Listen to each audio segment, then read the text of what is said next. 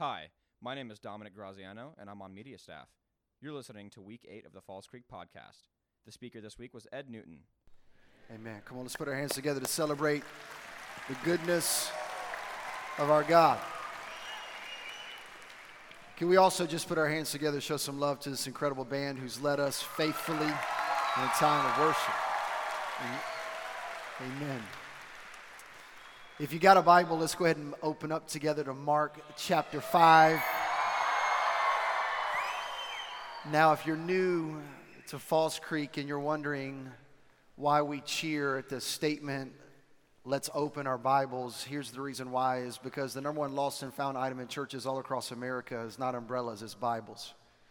And if we're going to be a generation that turns the world upside down, better yet, turns the world right side up, can I get an amen from somebody? Then we have to understand that the greatest treasure we've been given outside of the Holy Spirit, our salvation, eternal security, and heaven being our final destiny, is the fact that God gave us the ultimate mapquest.com. That is His Word, it's ways for us. It navigates us in this truth and the reality that God would so love us that he would give us his word. And so, students, for those of you that take this particular tradition back to your church, you might want to warn your pastor. Because on Sunday, when he tells everybody to open up their Bibles and you lose your ever loving mind, it's going to completely freak everybody else out around you, which means that you would have to somehow, some way explain that. But my prayer is that you would never stop cheering for the fact that God gives you his word. So we get to Mark chapter 5.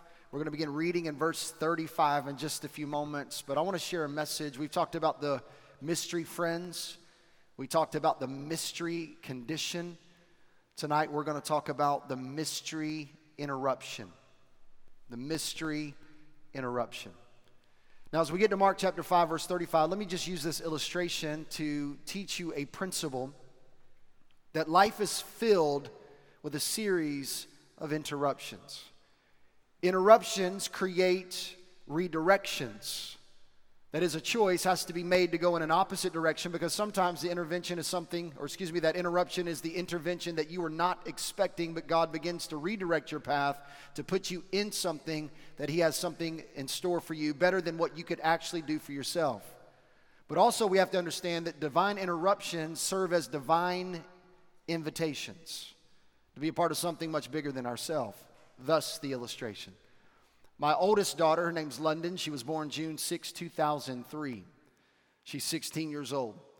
My daughter Lola was born June, excuse me, January 27th, 2005. They're 19 months apart. It's now April 1st, 2005. That is the time frame as I try to timestamp this particular story. My wife leans over to me one evening and she shows me a pregnancy test. It's April 1st, 2005. I don't know it's April Fool's Day. I mean, I, have I'm aware of April Fool's Day, but I'm not knowing that my wife is playing an April Fool's joke on me at this moment by showing me a pregnancy test. And it's at that moment I'm like, hey, babe, um, we just had a baby. Is this making sense to you? We just had a baby. Like, so how, how is this happening? Which I understand biology 101, how that happens. But what I'm saying is, we just had a baby, and Lola's three months old. And it was at that moment that my wife, at that moment, goes, April Fools. This was actually the pregnancy test that is proof positive from Lola's scrapbook. I just wanted to see how you would respond. A few days later, my wife all of a sudden begins to wake up with morning sickness. She says, Ed, I'm not feeling good. I'm like, babe, you good? She's like, ah, I think I got the flu. I was like, maybe you ought to go to the doctor. And sure enough, she calls. She goes, Ed, you remember that April Fool's joke that you and I had? Um, I'm really pregnant. And surprise, we got another kid. Her name's Liv, by the way, and she's 12 months between Lola and Liv. We also have a fourth child. His name's Lawson. We adopted him. And for those of you that are like, okay, what, what, what's your family makeup? Three daughters a son from Ethiopia, Africa. My family's like a bag of Skittles. My wife's Filipino. I call her my brown sugar. Amen. Amen. I got sugar babies. Call my son my sugar bear, which, by the way, it's so cool to have an African American son in our home. I love it. I love everything about it. You're like, you're like Ed. Uh, you're the whitest dude I've ever met in my life. Absolutely. I, I, I love having an African American in my home. Two things I know about my son. Number one, I got to make sure my boy's got some cocoa butter on. Y- y'all don't know what I'm talking about. Some, anybody know what I'm talking about tonight? Hello. Thank you so much. Thank you. I appreciate it. What's, sweetie, what's your name? What, you just shouted out in front of everybody. What's your name? Jaden? Caden. Awesome. You don't even need a microphone, Caden. It's incredible. So here's the reason why cocoa butter is very essential to my son's daily routine. Here's the reason why because if he goes to school ashy, it's not his fault, it's his white daddy's fault, right? Second thing is, I'm teaching my son, I'm like, hey, dude, listen, my hair's a little bit different from your hair. I brush my hair backwards. Brothers don't brush their hair backwards, they brush their hair forwards because the waves, the ladies like the waves, all right? So, can I get an amen from some brothers in the house tonight? And so, amen. But all that to say, all that to say, when you become a dad, there are moments of interruption, several interruptions. But this dad I'm going to talk about tonight, his name is Jairus. And he's got a daughter who's 12 years old who's about to die. We get to Mark chapter 5, beginning in verse 35. And if you're with me tonight, come on, say yeah. It's in verse 35. The Bible says, While he was still speaking, now who is speaking? That is Jesus. What did he say? Remember, he said this to the woman who had the mysterious condition Daughter, you are healed. He just finished that statement. Exclamation mark. There's a lot of emojis flying around at this particular juncture in the story. And as soon as he says these words, he is mysteriously interrupted. He's interrupted by Jairus. And the Bible says in verse 35 there came from the ruler's house some who said, Your daughter is dead. Why trouble the teacher any further? Point number one, if you're taking notes tonight, and I hope you do, by the way, you'll forget 85% of everything I say from this stage. I'm not that impressive to captivate your attention for 30 minutes. I promise you. For many of us that sit in this room, here's what I want you to understand. If you'll just take some notes, jot some stuff down. We mentioned this last night. Use some sunscreen, bug spray, whatever you got to use to take notes tonight, mascara, lipstick, anything you got. You need to be taking some notes. Here's the reason why because your cabin Devo time will be a very significant conversation if you could just remember some stuff. I'm not that impressive to captivate your attention, but God's word never returns void. The grass withers, the flower fades, but the word of the Lord remains forever. And my prayer for you is that you would get God's word in your heart. And as you write down some principles, it makes it a little bit more sticky. So, point number one, write this down. You'll see this. There is a spoken interruption. A spoken interruption. It's in that moment that Jesus has just begun to speak healing over the woman with the blood flow problem. And it's at that moment that he is now interrupted. The whole story tonight is about interruption. Life is filled with interruptions. And as Jesus is speaking healing over a woman, he's interrupted by a man who's got a problem. And his problem is this Jesus, I have a daughter at the house. She's 12 years old, and you're the only one that could heal her. It's at that moment that the disciples are standing around Jesus, and their whole ministry has been this one interruption after the next. Matter of fact, when you look at Mark chapter 5, it's a series of interruptions, mysterious interruptions. Jesus has just delivered a man from a demon. Hello, that's an interruption. Then all of a sudden has a woman who begins to pull on what we call the tzitzit that was on the talit, the prayer shawl. We talked about that last night. He's interrupted. And while Jesus is speaking healing over a woman that interrupted him, now he's interrupted by somebody else that goes, I got a problem. But Jesus never saw an interruption as an interruption. Jesus saw an interruption as a divine opportunity for divine intervention. And I want to just say this tonight. I want to speak this over the house tonight. My prayer is that the God of the universe would divinely interrupt your life right here, right now, to redirect you into a living, breathing, real, relevant relationship with Jesus. Come on, can we clap to that? Would that be all right? We're believing that tonight. Believing that tonight.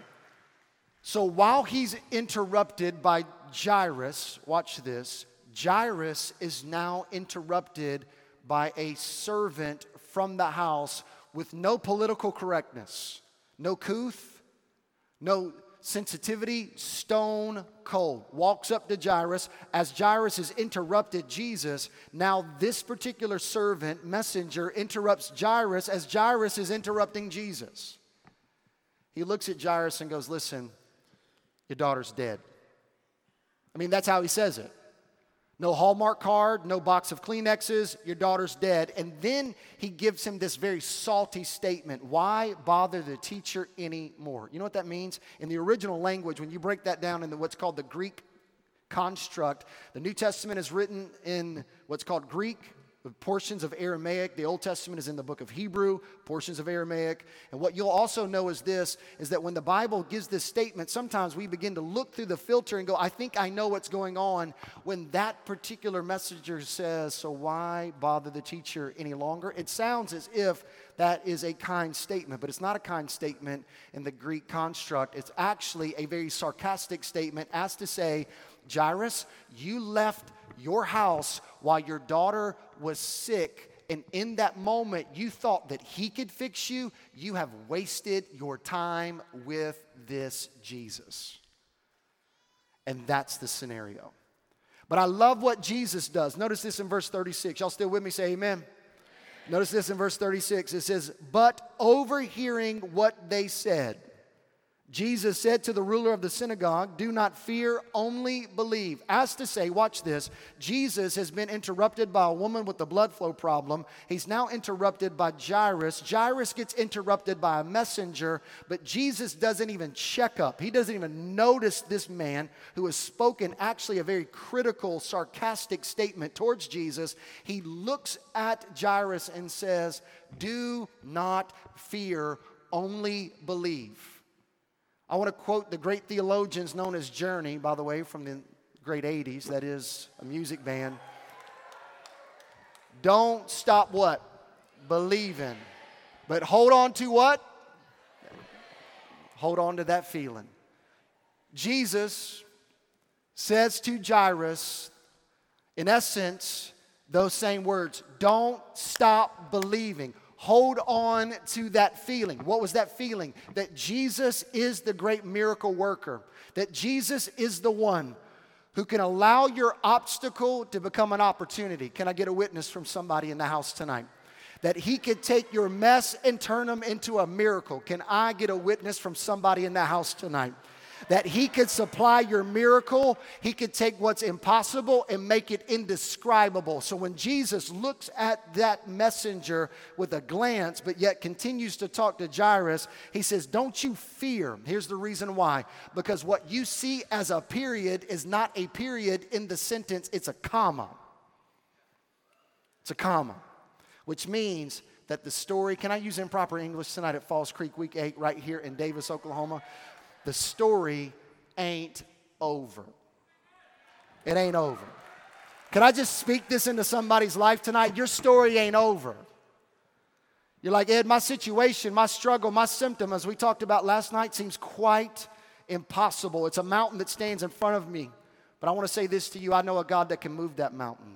And all it takes for you is to believe. Don't stop believing. Point number two, write this down. Not only do we see that there was a spoken interruption.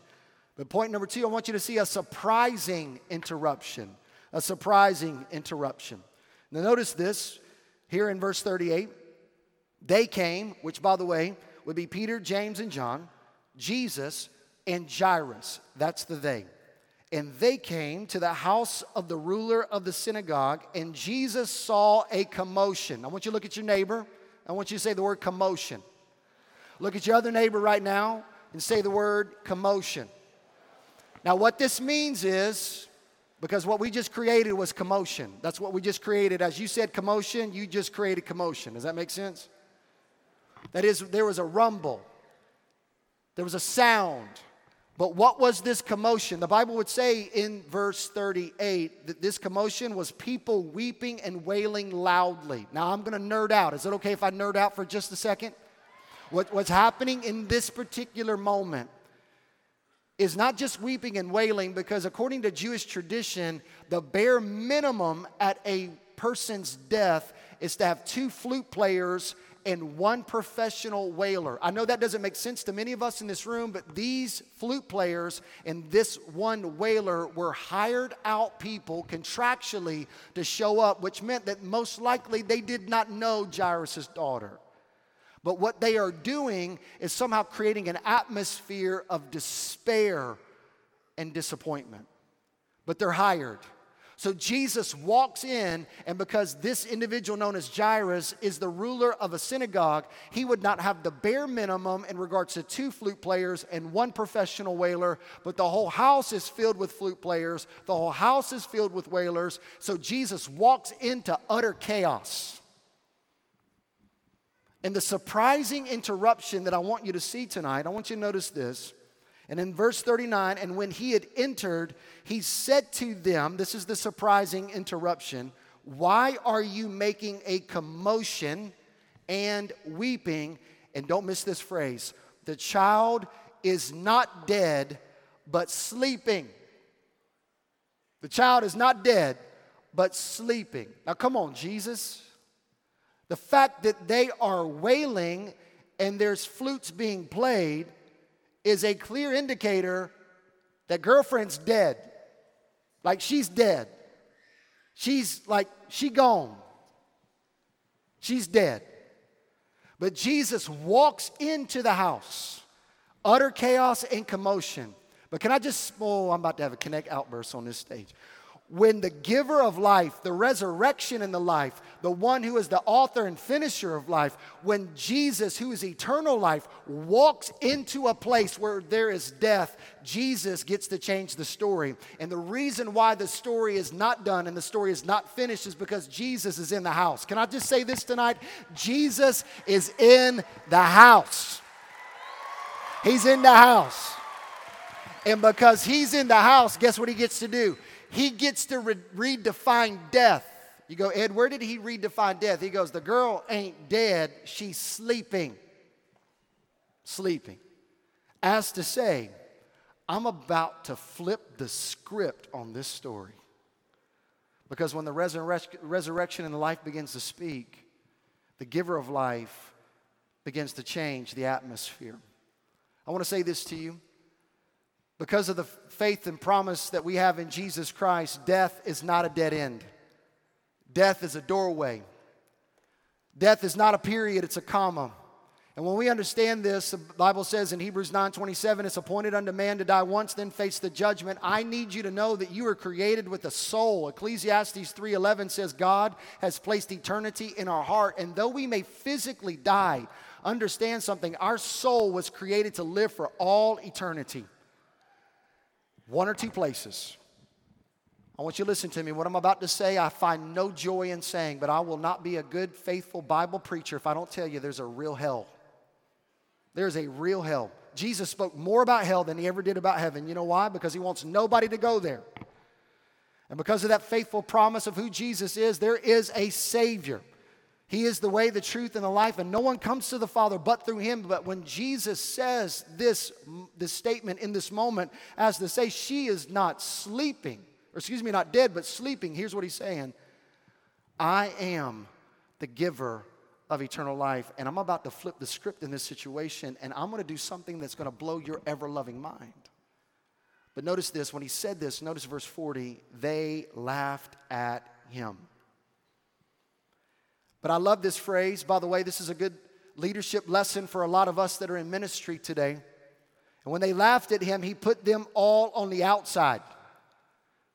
That is, the scoffers, the mockers, the quarrelsome. Jesus goes, Y'all got to go. So this is how this looks down. It looks like he looks at the flute players and the wailers, and he's like, Hey, listen, here's some money. God bless you. I need y'all get out the house. And he kicks them out the house. And I'm just picturing like flute players going, oh, oh, oh okay, cool. Um, and they leave. And then what we begin to notice is that Jesus is beginning to redefine the situation. Let me just talk to you about redefining the situation. There's a particular Sunday school lesson that was being taught on an Easter Sunday morning, and the Sunday school teacher had this assignment. The assignment was to go find something that represents life. And so the teacher gave basically these empty eggs that oftentimes would have candy on the inside and gave these empty eggs to students in her class and just said, as we go out basically on a field trip, an excursion into our parking lot and into the vicinity of our church, I need you to find something that represents life. And so you can only imagine what a group of seven, eight, nine year olds would bring back in that egg. And so what happens, it was a show and tell moment, and the teacher begins to open up an egg, and then a bug would crawl out, and everybody would just ooh and ah. And then the teacher would continue to open up the next egg and the next egg and the next egg. And it was weeds and it was flowers and it was leaves and it was so many other things. And what would happen is that this moment now begins to have this crescendo attached to it. And as this empty egg was opened, thinking that now is filled with something else, she opens it and on both sides it's empty. So the little children were given eggs empty and they were to fill it with something that would represent life, but this egg was given empty and it comes back empty.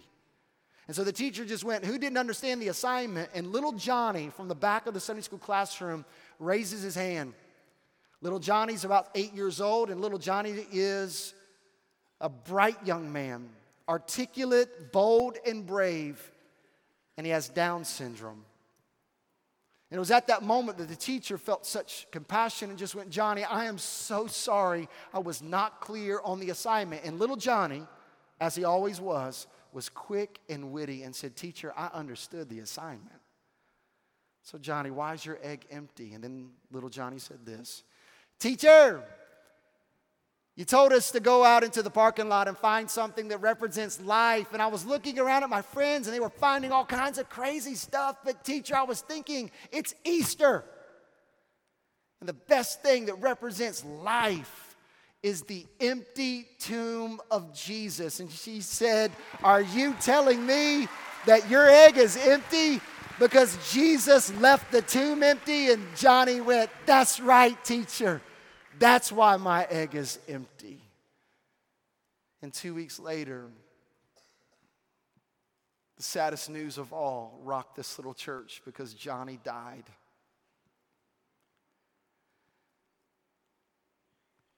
One of the most difficult things, and I'm to just put this in parentheses, one of the most difficult things I've ever had to do as a pastor is to preach a funeral. I didn't preach Johnny's funeral, it's a sermon illustration, but I've had to preach many children's funerals. And it's the most difficult thing I've ever done to have to stand on a stage and look down at a small casket.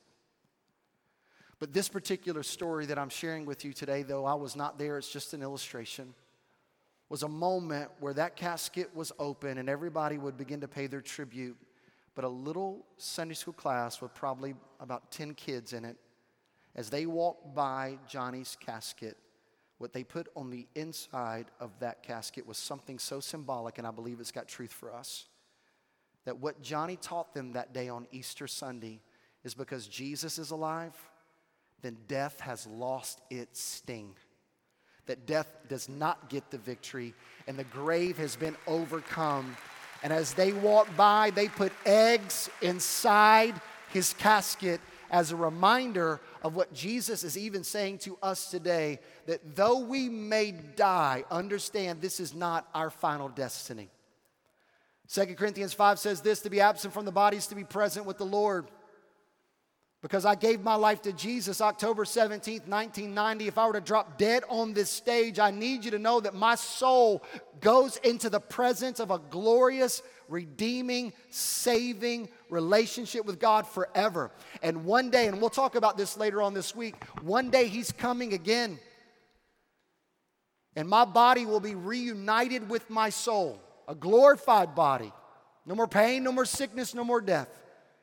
But I need you to know this so that when Jesus begins to speak this word, that she's not dead, she's sleeping. What Jesus is helping us understand is because Jesus enters the story in a beautiful divine interruption, the story now changes and eternal life and forgiveness and salvation and the hope of heaven is all made possible by one person, and his name is Jesus, and he's the undefeated, undisputed heavyweight champion of the world. Come on, can we clap to that? Would that be all right? But point number three, write this down and we'll be done. Not only do we see a spoken interruption, a surprising interruption, but now we see point number three, we see a supernatural interruption. I love this, verse 40. They laughed at him, but he put them all on the outside, and he took the child's father and mother and those who were with him, that's Peter, James, and John, and went where the child was. Verse 41 taking her by the hand, that is the daughter, taking her by the hand, he said to her, Talitha Kumai, which means little girl, I say to you, don't miss this word, arise. Now, here's what many would say. Why did Jesus have to be so specific in that moment to take her hand to say, little girl, arise? Here's what I believe. If Jesus was not specific with that little girl, then Jesus would have brought everybody back from the dead all at the same time. That's how powerful the name of Jesus is in this place and in this story. He had to be very specific, or everybody would have come back from the dead in that moment. So he had to be very specific. And when he said, little girl, as he begins to speak to her, we don't know her name, mystery person in the story. We don't know her name, we just know her as Jairus' daughter.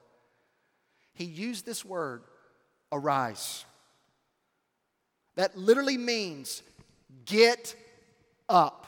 Can I just say this tonight? I've been thinking about this all day in this moment, envisioning you, praying for you tonight. Here's been my heart's desire in this message that you would hear the name of Jesus call you by name and tell you tonight to get up that you would respond to this invitation of who Jesus is, that you would hear him call your name, that you would get up from your seat and you would come forward and you would say yes to Jesus, understanding that he would give you life eternal, that your past does not define you, your future's been written for you, that you would hear these words arise. And as he speaks this over your life, understand this when he says these words to you, your story is not finished. He's saying to you, arise. Your struggle is not for nothing, arise. Your soul is not forsaken, arise. Jesus calls you by name. And don't miss this.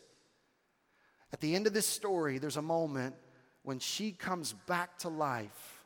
Verse 42 and immediately the girl got up, began walking, and here's this incredible connection that I want to give you. She was 12 years of age and were immediately overcome with amazement. What does that mean? Everybody look this way. It was like, poof. here's the connection. Do, do, you remember the woman with the blood flow problem? Do oh, come on. Do, do you remember? She had been battling that mystery condition for how long? 12 years. This girl was how old? 12 years. So when this girl was born, this woman began in a mystery condition. Two independent stories with a divine connection, all made possible by a divine interruption that brings these two worlds together. But it would not have been for that moment, don't miss this, if that woman did not grab the tzitzit from the prayer shawl of Jesus, if she did not do what she did last night and stop Jesus. It's by the fact that she stopped Jesus that Jairus was able to find Jesus. Come on, are y'all with me tonight? Because Jesus would have kept walking. Jesus would have been in another vicinity. But Jairus had been looking all over for Jesus, and he would have never seen Jesus in the crowd unless somebody stopped him. I'm gonna just be honest with you because I, I just need to share this with you. I've never seen that part in the story until right now as I'm speaking. Can I just say this tonight? I know it's gonna sound really weird. I know you feel like I'm speaking to you, but God is speaking to you through me, which is an incredible privilege. But as I'm speaking to you, it's a difference between speaking at you. I'm not speaking at you, I'm speaking to you, but at the same time, God's speaking to me as I'm standing on this stage. And I've never seen that before. And as I'm coming, as it's coming out of my mouth, it's the first time I've actually heard that myself. And God's given me revelation that sometimes the moment we find Jesus is actually because someone else's divine interruption That sometimes in these moments at a week at camp, God does something. He breaks in, He breaks through, and He brings blessing because you've watched somebody else's life get divinely interrupted. But tonight, what God is doing in this moment is speaking over this house, and He's saying to each and every one of you, Get up. Get up from your situation. Don't stop believing that the same Jesus that defeated sin, death, and hell has come back from the dead is big enough to take care of the details of your life. Just because it got hard doesn't mean that God's not in it. Many of you have walked into this place and you're like, I'm done with God because of your circumstances, but don't miss this. When we see Jesus first, it allows us to interpret our circumstances, but oftentimes we reverse it and we see our circumstances and we allow that to filter our perspective of who Jesus is. But if we could just be reminded that when Jesus comes into the room, he changes stuff. When Jesus is in our midst, the story ain't over. When Jesus is in the house, things begin to change. And right here, right now, Jesus is going, Do you see me? Do you see me call you by name? And he's saying to you tonight, Come to me. He's saying to you, Young man, young lady, get up, arise, and come to Jesus. Let's stand together if you don't mind. Thank you for listening tonight. And as we stand, Heads bowed, eyes closed for just a brief moment.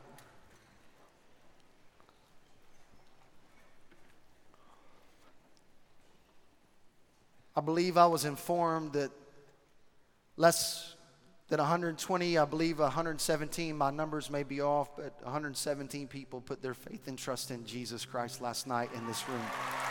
It's incredible. Absolutely incredible.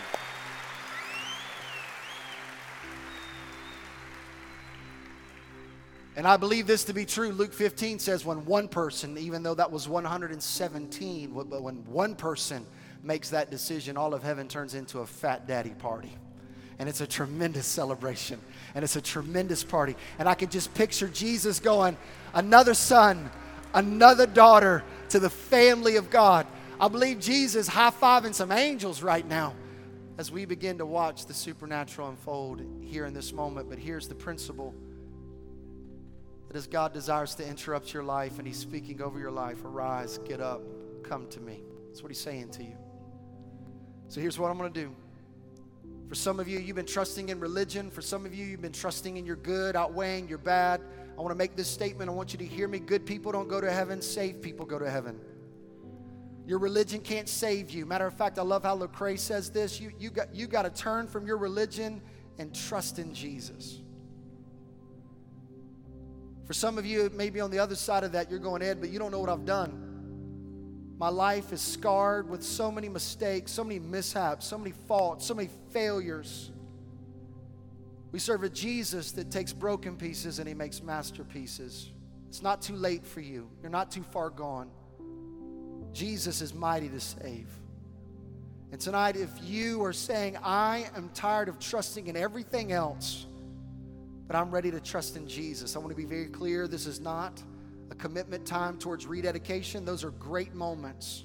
But this is a moment of going, I have been trusting in so many other ways to get to heaven, but tonight I am putting my faith and trust in Jesus. And the last thing I'm going to do is stand on this stage and try to manipulate you and intimidate you to give your life to Jesus, though I'm trying to, yes, influence you. But if I could talk you into something, someone else is going to talk you out of it. But I, I believe what God's doing in this moment, there's some young men, and there's some young ladies, there might even be an adult in this room that's just going, I've been trusting in so many other things, but tonight I hear Jesus call me by name and he's telling me to arise, get up, and I'm saying yes. So I'm going to pray that God will give you courage and strength to put your pride aside, your fear aside. And tonight I want to invite you to come to Jesus, to put your faith and trust in him. Our sins have separated us from God, but God has made a way, and He gave us a way through Jesus. Not just a way, He's the way. And as we call upon His name tonight, the old is gone, the new has come. It's a new beginning for you. And once you're in the hands of Jesus, He'll never let you go. So tonight, Jesus extends a hand, and would you be willing to step out of your seat, walk down an aisle, tonight, would you come to Jesus? I'm going to pray that God will give you courage. Soon as I say amen, we're going to begin to sing. And as we sing, I'm going to take a knee just like I did last night, and I'm going to wait for any bold, courageous young men or young ladies or adults to go, I am ready to give my life to Jesus. So, Father God, I pray right here, right now, in faith and trust that salvation is your work. Faith comes by hearing, and hearing by your word. There's nothing I can do to awaken the heart of someone in this room, but only you can do it, and it's by you calling their name. And you know exactly the number of people that need to come forward tonight. So, God, would you give them strength? Would they cast aside their fear? And would they make that walk that seems as if it's so long, but would you make it feel short tonight? So move in power, move in passion for those who want to receive Jesus Christ as Lord and Savior tonight. In Jesus' name. All God's people said, Amen. As we sing, if you want to give your life to Jesus, you come right now. Come on, don't wait. Thanks for listening.